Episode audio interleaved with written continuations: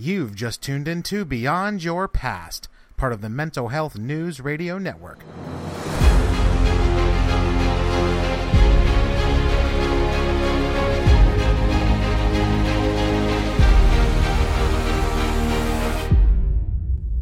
Welcome back to Beyond Your Past. I'm your host, Matt Pappas, certified life coach specializing in overcoming anxiety and trauma recovery and this podcast is all about helping you move forward from what holds you back. Each week, you'll hear from coaches, clinicians, and advocates who've overcome tremendous odds and are now using their journey to inspire you throughout yours. This is your place to feel validated and encouraged as you take your life back and live free from your past. Are you ready? Let's do this. Greetings, everyone, and thanks so much for taking some time out of your day to tune into the podcast. And I hope that this episode inspires and encourages you on your own journey. Special welcome if you're listening to the podcast for the very first time. Glad that you're here and I hope that you enjoy it. And for those who are regular listeners, you guys rock. You're amazing and I appreciate the support so very much. A huge shout out to my incredible sponsors, INLPCenter.org, offering world class online neurolinguistic programming and life coach training to people in over 70 countries. I'm honored to be able to receive my certifications from INLP Center through their incredible training and certification programs and to daily recovery support, interactive daily group calls, in a safe atmosphere for survivors of complex trauma, equipping you with the skills and information you can use every single day in your healing journey. Learn more about this affordable resource and get signed up at cptsdfoundation.org. If you find these podcasts helpful, please do consider subscribing, leaving a review, and sharing it with your friends. That would be awesome. So today on the podcast, I'm joined by Andrea Schneider. Andrea is a licensed clinical social worker practicing out of San Dimas, California. In her practice, she works with individuals and families in areas including narcissistic abuse recovery, grief and loss, trauma recovery, complex PTSD, relational trauma, depression, and anxiety. And she's also trained in EMDR. In addition, she is also a fellow podcaster with her show, The Savvy Shrink, which can be found on the same network that you can find Beyond Your Past, the Mental Health News Radio Network. So, on the podcast today, Andrea and I are primarily discussing men's mental health, the Me Too movement, and working through the shame of speaking up about mental health challenges and struggles. It's a very in depth podcast as Andrea and I talk more about not only men's mental health, but the state of mental health in general, regardless of gender. So I'm so glad that you're here. And there's a lot more that I could tell you, but rather than me telling you what it's about, why don't we just jump right into the conversation with Andrea Schneider right now? So, hey, Andrea, welcome to Beyond Your Past. How are you? Oh, thank you. Um, I am good. Thank you so much for having me. Really appreciate it. You are someone who also has a podcast on the Mental Health News Radio Network. So we have a mutual uh, friend at the network there in Kristen. So yes. you have an incredible podcast called The Savvy Shrink, which I will link in the show notes along with your website and all the other information that you share. So why don't we start? And you can share a little bit about who you are, what your specialties are, your podcast, pretty much anything you want to let everybody know about you.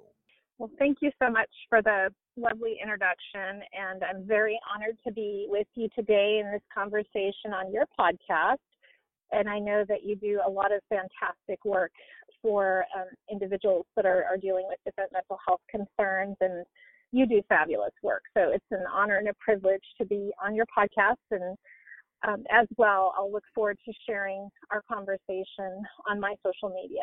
And um, yes, we've been connected through the MHNR Network podcast uh, group, and I just think it's a wonderful collection of podcasts. So it's exciting work that we're all doing out there. As for me, in my little corner of the world, I'm in California in a really kind of suburban community of Los Angeles. Um, it's uh, there's a little town called San Dimas, but it happens to be on the edge of a huge metropolis. And Los Angeles being so dense with people, I see a lot of individuals needing support with various mental health needs, and I provide in-person psychotherapy as well as telephonic psychotherapy. And um, in some circumstances life coaching as well where it's appropriate. And the, the bulk of my practice is really uh, working with trauma survivors. And uh, trauma being such a broad category i have a couple different populations that i focus on. Um, right now, a lot of the clients I'm working with are really struggling in the aftermath of toxic relationships, whether it be in love, work, or family, and they've had some relational trauma. And so those clients are men and women. Um, I do a lot of EMDR, eye movement desensitization and reprocessing, and other trauma informed and strength focused modalities. Um, the other population that I started working with actually was women's reproductive mental health as relates to infertility, perinatal depression, anxiety, perinatal loss, traumatic birth, etc. So I work with a subset of clients as well who have had a traumatic instance in their reproductive years, and that also includes men who have, um, you know, borne witness to their partner's traumatic birth, or maybe they're struggling with infertility as well. So, you know, if there's a lot of intersection of trauma actually in both of those specialties, even though it may seem like they're very different. But the common thread for me is, you know, I want to learn more um, from you um, about men's mental health. And um, I work with a lot of men who are dealing with a lot of stigma about coming in for therapy. And so a lot of the work that I do is, is just normalizing and validating that it's a safe space to come in and get support. But I feel like, um, you know, there's a lot of work that can be done to encourage men to come in and get the support because so often, um, you know, men are taught to suck it up and just deal and keep moving forward. So, you know, I'm just really honored to be here today to hear also your expertise about how you approach that as well.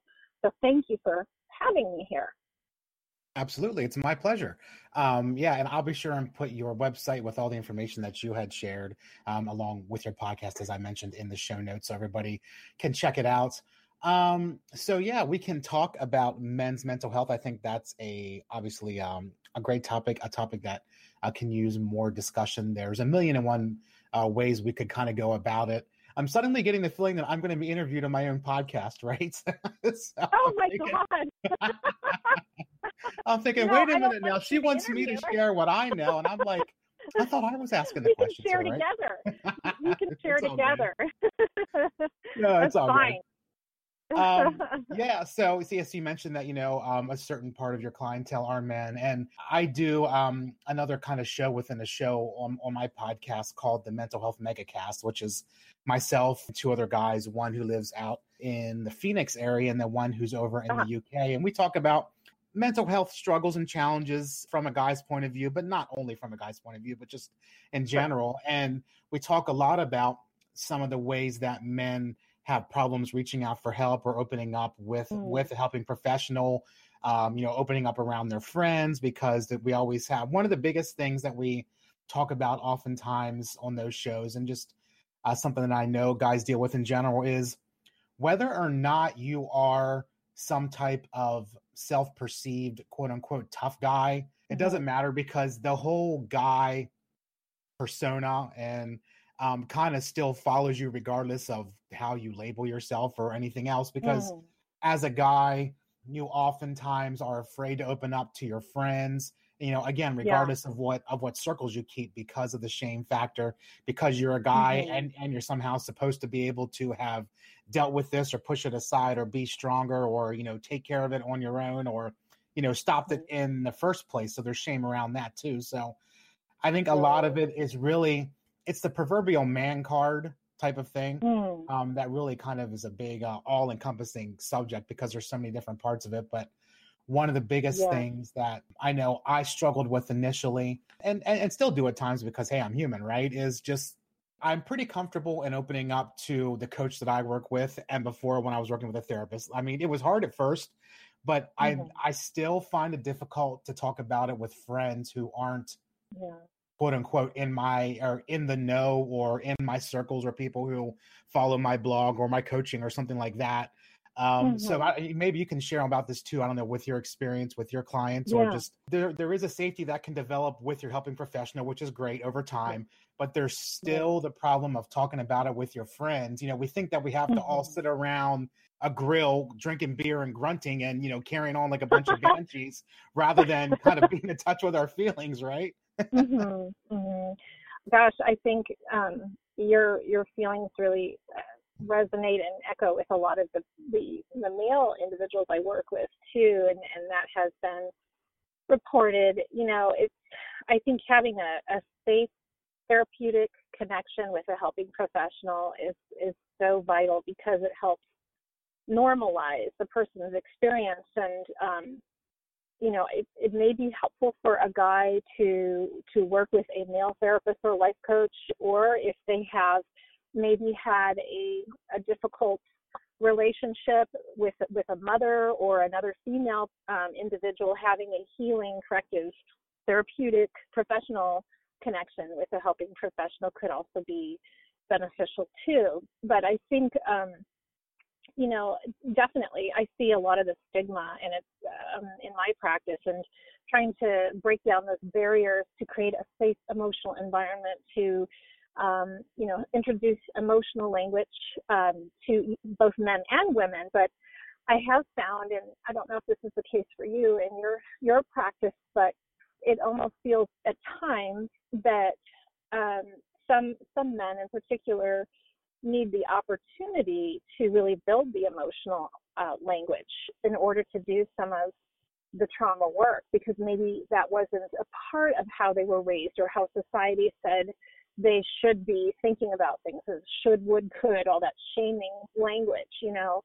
So um, I find that I do a lot of psychoeducation initially and also a lot of normalizing and validating um, and just uh, you know, echoing the fact that we're all human beings. It doesn't matter what gender we are, what ethnicity, culture, religion, whatever. We all have emotions and feelings, and we all need and deserve a safe space to be able to process that which has been hurtful, to be able to transcend the pain and move forward into a place of thriving. Um, but I mean, kind of volleying the ball back in your court, have you found that a lot of guys that you work with have a struggle with emotional language, or do you find that in general the guys that you work with already have that built in? Well, it's interesting because many of the clients I work with are not guys.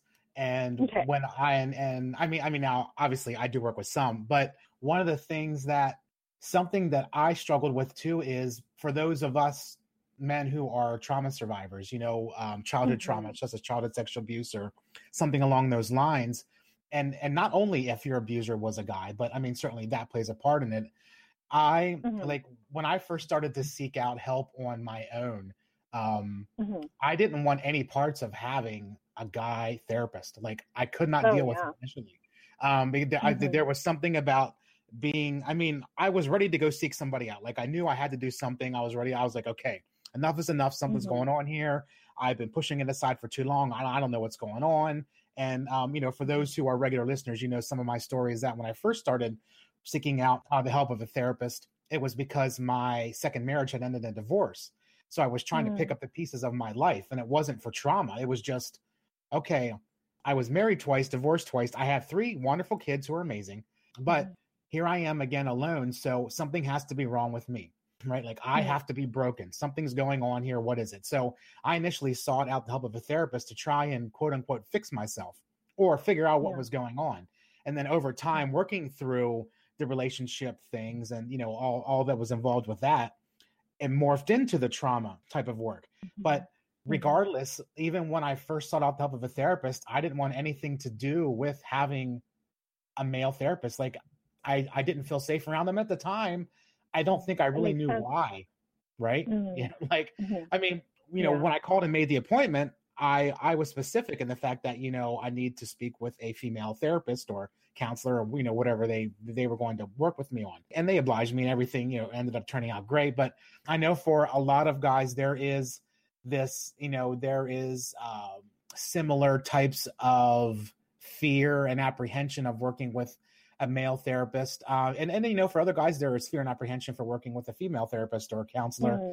You know, for I for mm-hmm. any number of reasons, not just for trauma right. survivors, although that's kind of the camp right. that I come from. But do you find that your clients perhaps had struggles initially opening up to you for any particular reason, like along those lines, or right, I always like right. to get the input of other colleagues who who are in the field, and mm-hmm. you know, if you're seeing some of the same things that I have seen working with people that I talk definitely. To with. Yeah, I echo uh, what you're saying. I definitely agree. I think um, a lot has to depend on where the person is coming from. So, like you say, for example, if a um, perpetrator was one, um, you know, gender or um, age or looked a certain way or what have you, then that could be an incredible trigger for a survivor, and they wouldn't necessarily want to work with that person, but somebody that is completely disassociated with uh, the trauma, so they could do the work. Um, uh, in in other circumstances, uh, for example, a client comes in and maybe they had a difficult relationship with somebody and they want to work through that, the loss of that traumatic relationship, but the therapist is the same gender as their partner, but it maybe has a different personality, hopefully. um, and so, you know, their style is, is strength focused, it's uh, trauma informed, and it helps the client to move through that safe holding environment that's so essential to walk through trauma, then in those circumstances, having a therapist um, that's nurturing, uh, it probably doesn't it doesn't matter what the gender is. But I think it's a case by case basis, and if if a person feels strongly about a specific gender therapist, then they need to go with what's right for them. And um, I think any person who's a helping professional is going to respect that's a you know a competent and ethical helping professional is going to respect where the client is coming from and want to help them with that. So if, if they need to work with a female therapist, then that's fine, go with it. If they need to work with a male therapist, that's fine.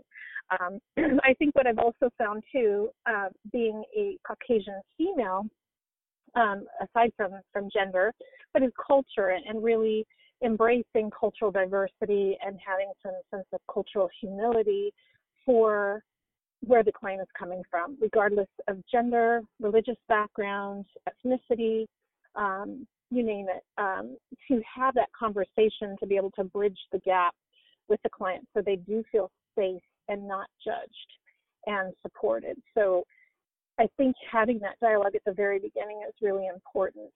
And, um, you know, regardless of, of where the client comes from, but especially if the therapist and the client's backgrounds are overtly very different, then definitely having that dialogue ahead of time and addressing any concerns or fears the client may have about um, judgment, racism, bias, homophobia, you know, uh, cultural or religious biases, etc. Some people feel very scared to open up if they um, feel very different than how their therapist or helping professional is presenting, and they want to be sure that they won't be judged and can be 100% accepted. So I think that's a real key piece is establishing the safety from the get go. Have you found that to be the case too? Yeah, and I mean, for me, it took quite a while to open up to the the, the therapist that I worked with. I mean, I did feel, you know, like there was going to be a good working relationship there, but it still took mm-hmm. time mm-hmm. to kind of come out of my shell. It took, I don't know, months to really, really kind yeah. of get going and, and, you know gain some of traction. Course. So you know everything you mentioned about taking your time to find the right therapist regardless of gender be okay mm-hmm. with you know talking to multiple different helping professionals until you find one that you that that you know has a style that you you can work with a style that you can mm-hmm. relate to that has a personality that perhaps might be beneficial based on either your personality or the circumstances that you want to work through so i think it's always big um, to mm-hmm. to remind everybody of that is you know don't be afraid to you know keep looking if the first person you start to work with there there isn't you know that initial click or that initial feeling of hey you know i can i can open up to this person so don't be afraid mm-hmm. to talk to multiple professionals um i guess would be the that's a good point yeah absolutely um, i mean now i mm-hmm. i fortunately i lucked out i guess you could say lucked out in that the first one i i talked with ended up being my therapist for um, a couple of years and it was it was a great awesome. um, experience. But yeah, but I know so many times people say that they they spend years trying to find a therapist, and you know mm-hmm. it can be very frustrating. I mean, I'm I'm sure. fortunate that I didn't have to experience that, but I know plenty of people that have, and that can be very frustrating, mm-hmm. and, and almost make you just want to clam up even more, right? Yeah, of course. it's it is definitely a situation where it's such a, um, personal choice on behalf of the client if it's a good fit one way or the other and, and each helping professional has a different approach and a different style different level of competence etc so you know it's one of those things where it is kind of a buyer beware type situation and there is absolutely no shame in considering working with different helping professionals that might offer something that feels more comfortable to the client. Uh, for example, a specific intervention they're looking for. One client might want to do EMDR, the next one maybe doesn't want to do that type of modality and is more interested in expressive arts, or maybe they want to be uh, more future oriented and, and really focus more so on life coaching or something along those lines. So I think it's very much an individual process, and the bottom line is, you know, empowering the client to obtain the best fit for their needs and to really work towards their goals to help the client to get to where they want to go, allowing the client to do the work, but creating that environment that is safe for the client to do the work.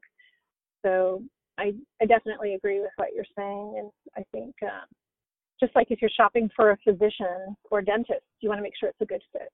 Just as important, your mental health is not more so.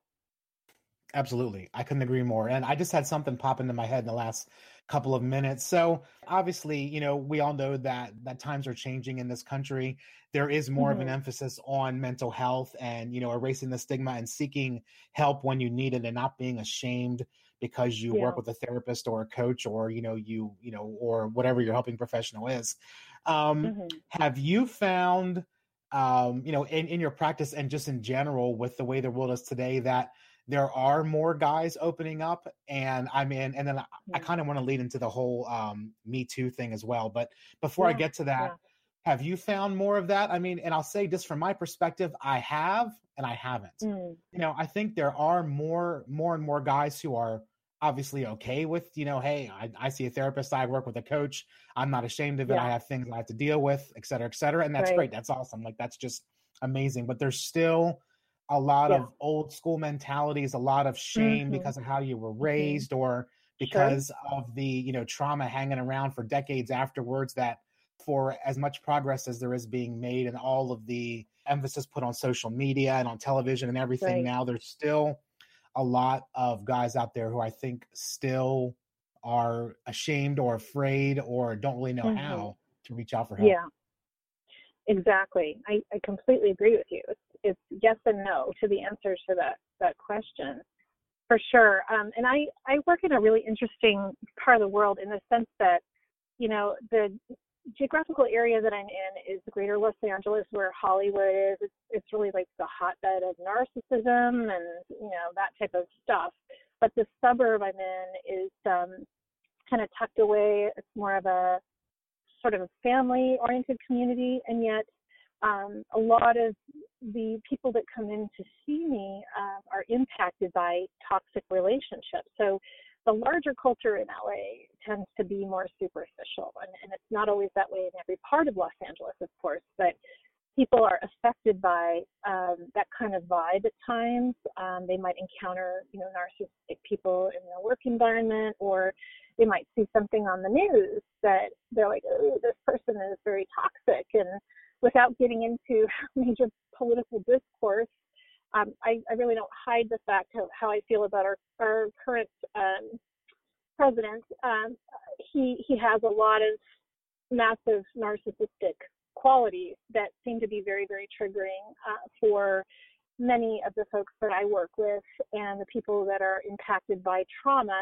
his um, behaviors that are reflected on television and social media are triggering for a lot of folks. So, but going back to our guys in particular, uh, reaching out for help more, more, I think so since particularly more political stuff has been going on and it has been impacting so many people and triggering their trauma issues, whether it may be they feel like there's a replication of some Orwellian 1984 type behavior going on in the Oval Office, or um, whether they fear that they may be separated from their child because of immigration policies or things like that.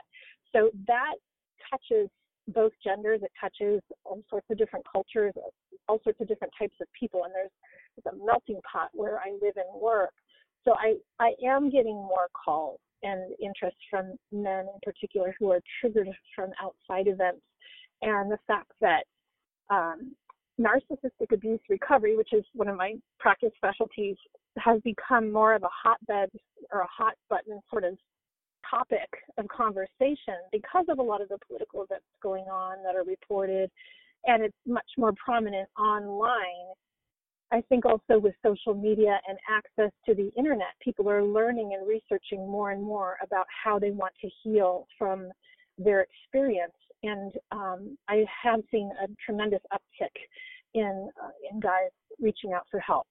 It's also in in the Los Angeles area, in, in the movies, it's portrayed as hip and cool to have a therapist.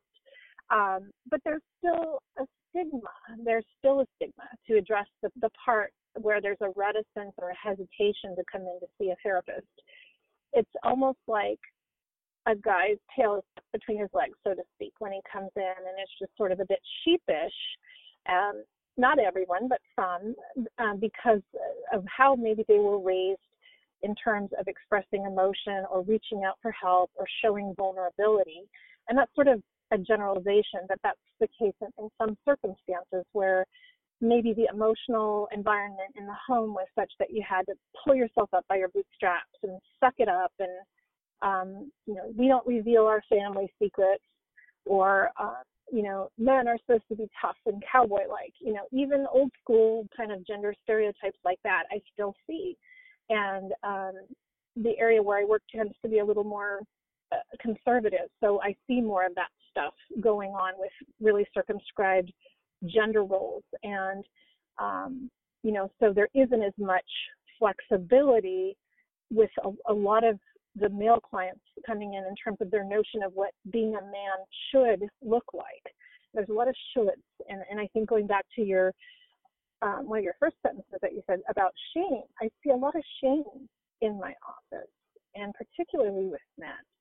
Um, and I think part of it is just learning to embrace that emotional part of them that's um, their birthright as a human being, and to be able to give themselves permission to heal and walk through those feelings and, and the trauma that they've experienced to be able to transcend the emotional pain that was kind of a long-winded answer. I don't know if I answered your question. I love those long-winded answers. Those are great because it gives me lots to uh, you know think about and lots of ways to go. So it's all good. So interesting that you mentioned. Well, and you know, I talked about shame, and then you mentioned it too. I uh-huh. had a tremendous amount, something I still struggle with at times because, hey, you know, like I said, I'm always a work in progress. The shame factor of me being a guy, and you know, I should have uh-huh. told somebody, therefore I brought it on myself I, mm. you know, and you know, you know, even though I was five to ten when all this happened, as far as the abuse yeah, goes, right. I still think of it's. It, it, can still be difficult to rationalize that. You know, while I'm an adult now, and you know, obviously that's not happening to me now. I, it, you have to remember that when we start to shame ourselves, we are oftentimes going back to, you know, thinking of of ourselves now as an adult and not as an as a child of what was happening then, right. and you know how powerless you were and how innocent you were and how easily influenced you were and all these things. So there's still a lot of shame that gets carried around, you know, for survivors mm-hmm. of trauma, especially um, well into adulthood, and that can definitely be a cause of reaching out. Of course, too, you know, if you're an, an adult male and something happens to you as being sexually abused or you're raped or something happens, then there's even more stigma because, wow, you know, you're an adult and now you should have been able to do this, that, and the other thing. So there's even more mm-hmm. ways to kind of clam up and stay silent now. And I think um, kind of segueing into a little bit of the more of the shame thing and the, and the mm-hmm. the the Me Too that you know obviously we know is all over the news and um, sure. has been for I don't know about a year now or so. There are a lot of guys that really kind of resent the Me Too thing because they feel like they are excluded, even though they're not particularly being excluded intentionally. The campaign is more um, you know, there are more females that that are coming out, obviously, in regards to Hollywood now a lot, and you know, the music sure. scene and, and acting and, and TV and stuff. There yeah. are a lot of guys that still and and may, maybe resents not the right word, but maybe just feel left out or feel like mm-hmm. they have to say what about me too or you know Yeah. kind of uh, Yeah. because you know because you know while there are some guys that, that are coming out there's obviously a lot more females that are coming out and and that can be tough for a Mhm. guy to wrap his head around because then if you do that well then you- well then you seem like a sexist and you know you know you're against the women and it's just it's this whole shaming Sure. thing of okay well i'm, I'm just gonna be quiet now right Right, right. It it makes it really tough. It's like a a catch twenty two, so to speak. And um, men are just as um, deserving of support as women, whether it be in the, the Me Too movement or other circumstances that have created trauma. And I agree with you. I think um, you know the Me Too movement can be seen as like a, a feminist sort of movement, but um, I guess I det- I define feminism as looking at the genders as equal and protecting uh, one's boundaries, you know, basically. So, um, but I could see how a guy could feel excluded from that because, like you said, women tend to be the ones that are voicing their experience as survivors, and the perpetrators in many cases have been men.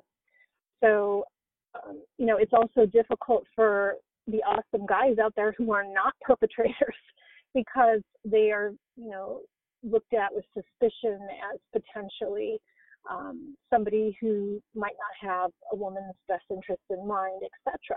And you know, I think it goes back to really having conversations in elementary school with with people about respect, about good boundaries, about healthy relationships, regardless of if you're a man or a woman, or, or wherever you come from.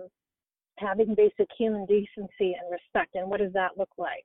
Um, what is respecting your body? What is a safe touch? What is a not okay touch? You know, that type of thing. And then addressing also bullying. If somebody's being bullied, regardless of their gender, you know, that can become, you know, that individual can become a perpetrator if they don't have uh, some sort of inter- intervention, whether they're a psychological abuser or some sort of other abuser. So catching it early on, I think, is super important in having dialogues and interventions in the elementary school settings on all the way on up through high school. Um, and that's just one pillar of intervention. But I think addressing it from the standpoint that guys are human beings too, and that many guys have had their own experience of trauma, whether by a male or a female. Um, I do work with men who have been in relationships with um, female, I guess I could say personality disordered individuals um, who have been incredibly toxic and hurtful. So that feels stigmatizing to those particular male clients at times because maybe they were raised to um, believe that they shouldn't be feeling these feelings, that they should be able to transcend whatever is going on in this relationship, that how could this person hurt them so badly? And again, in these circumstances, it goes back to like a trauma bond, it goes back to psychological abuse and things like that. But um, working with the shame piece, I think, is really big. Again, that's what um, I keep circling back to in this conversation. Is I think that's such a huge piece of the puzzle, but it needs to be addressed in communities, in schools, and in general, instead of um, you know keeping it quiet. Because when we keep it quiet, then it becomes a bigger problem. But if we can call it for what it is, then you know shame doesn't have a place in in the healing journey. So, um, yeah, what have you found to be the case uh, with with your male clients during this Me Too movement? Um, and and th- this is just my experience, so I'm certainly not speaking for everybody, but it seems to be more of a I'm just going to stay silent type of thing rather than rather Mhm. than open up and voice my opinion because it can be construed a hundred different ways and suddenly I'm the bad Yeah. guy when you know when I never did anything wrong I'm the victim so so so often guys will just you know rather not say anything rather than get involved and Mhm. and yeah, obviously, you know, Mhm. there's a shame factor there. There's fear. Uh, you mentioned bullying, huge, huge problem. I know when I was uh, in school, you know, back in the day when I was in school, there wasn't any bullying education. Like there was, I mean, we Mhm. had, I think it was one semester of sex education my senior year, but Mhm. there was no mental health education. There there was an intro to psychology class which wasn't mental health at all. It was just like learning about psychology a little bit but there was no training. Um, you know there was no awareness placed on you know seeking out help if if there's problems at home or you know for those who grew up in my generation and obviously before um, you know there's there's a lot of us uh, back then who, who, who didn't have the resources that are available now. And even with the resources now obviously bullying is still a gigantic problem. And now it's on the internet yeah. which is even worse. Right. i mean i can't exactly. imagine being a child right now. I just i can't. Oh my gosh. It's so problematic. It's uh, social media has opened up a can of worms i think for unfortunately not only cyberbullying but trolls uh, just all sorts of stuff that affects young people's mental health, and there's been an uptick in suicides because of that too. It's just really sad situation.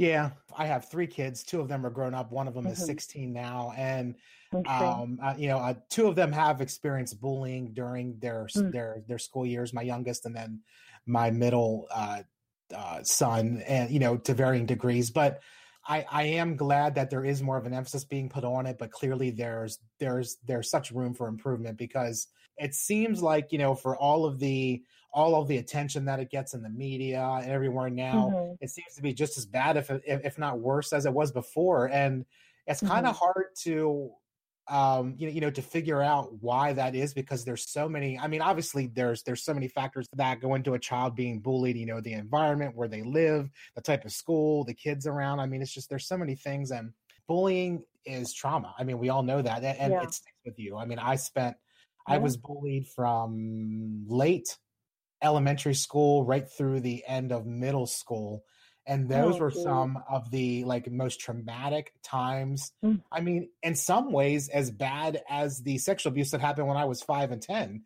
i think mm. mainly because i can remember more of it because i was older yeah especially mm-hmm. if the abuse happened when you were younger the bullying happens usually when you're in school and that's and that sticks with you because yeah. it's more in your mind and, and, then of course and then that carries over mm. obviously into adulthood along with everything else definitely and it's such a precious time of identity formation, you know, as you're just entering adolescence. It's middle school uh, is never really, I don't know anybody who loved middle school, but, you know, if you've got bullying you're contending with, in addition to all of these changes going on with puberty and developing your identity, it's just, it truly is traumatic. And I'm, I'm so sorry that you had that experience. And you're an example of somebody who's been able to, you know, really work through it and make a life of meaning and purpose, um, making lemonade out of the lemon of life, basically. So, you know, you're an example of somebody who's been able to create uh, meaning and purpose even in the face of adversity. And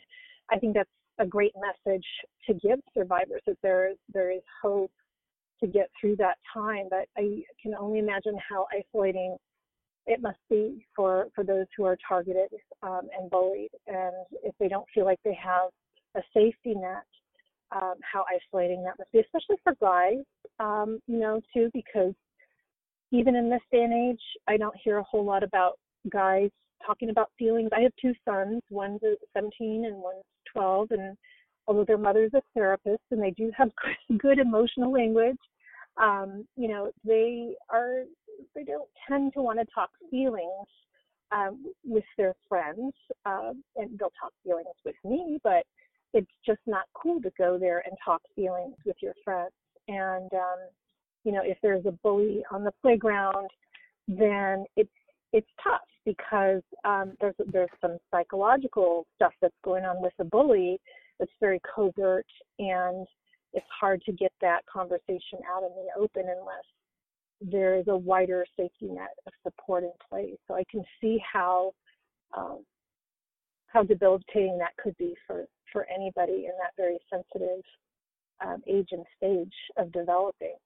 So the fact that you've been able to to get through that experience and live to tell the tale, but also to you know to give hope to other people, um, I think that's a great message. Especially because I think bullying is unfortunately becoming at least more well known with the advent of social media and the internet. At least we know more about it. If there's more opportunities for that type of stuff to happen. So there's more opportunities for interventions too. we have to hope and think and and and you know mm-hmm. pray that as more people begin to speak out that you know this kind of stuff eventually diminishes over time you know yeah, i don't know yeah. whether it's ever going to but i know that it's a good thing that we're talking uh-huh. about it that that there is more awareness to it there's there's so many ways that we could go and continue this conversation but i know i want to respect your time and we are almost um, out of time actually as a matter of fact i can't so, believe it I know, right? I know. I definitely.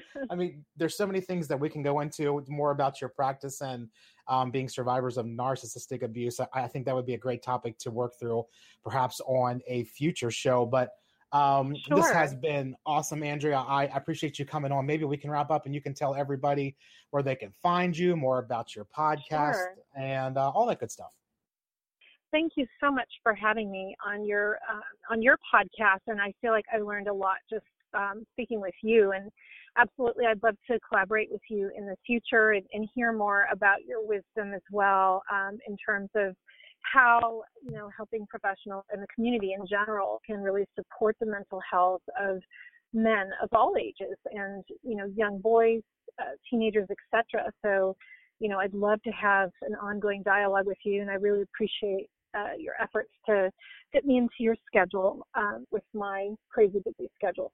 In terms of um, how to contact me, if listeners are interested in learning more about my services, um, I am a licensed clinical social worker in the state of California, and my website is my name, Andrea Schneider, LCSW.com. Kind of a mouthful. Um, I also have a podcast, as you've mentioned, called The Savvy Shrink, and that lives on MHNRnetwork.com and can be accessed on several different platforms. Um, other things, other ways people can contact me, I do write a blog for Psych Central, also under the title The Savvy Shrink. So if you Google The Savvy Shrink Psych Central, the, the blog post will come up. Um, and I've had some articles also published for goodtherapy.org and the Minds Journal. So those are other ways to to reach me.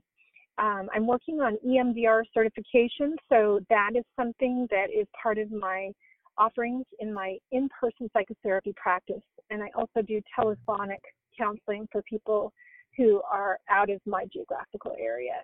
But thanks again for having me. I really appreciate your time and your wisdom too. And people like you um, walking the talk and, and sharing your experience and you know, showing how you've made a life of meaning and purpose in the face of adversity, that really gives people so much hope. So um, I'm very appreciative of hearing your message and really uh, curious to learn more about how you help men.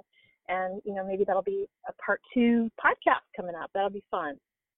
That sounds like a plan. So, thanks right. everybody for listening. It was an amazing podcast, Andrea. We will do it again soon. And for everyone, we will talk to you next time. Thanks for listening to Beyond Your Past, part of the Mental Health News Radio Network. Information shared on this podcast is intended for educational and informational purposes only and is not a substitute for or supersedes professional medical help or mental health counseling. Thank you again to my sponsors, INLPcenter.org and Daily Recovery Support. I hope you'll consider checking them out as they've joined forces to help keep the lights on here at the podcast and help Beyond Your Past reach as many as possible with a message of hope. If you'd like to learn more about working with me as your coach, or if you're curious about what life coaching is and how it might be right for you, then head on over to beyondyourpast.com and claim your free one hour session where we can talk about the struggles in your life in the areas of anxiety and trauma recovery and see if coaching might be a great fit for you. Thanks again for listening, and I do hope that you'll subscribe to the podcast, leave a review, and share it with all your friends. See you next time.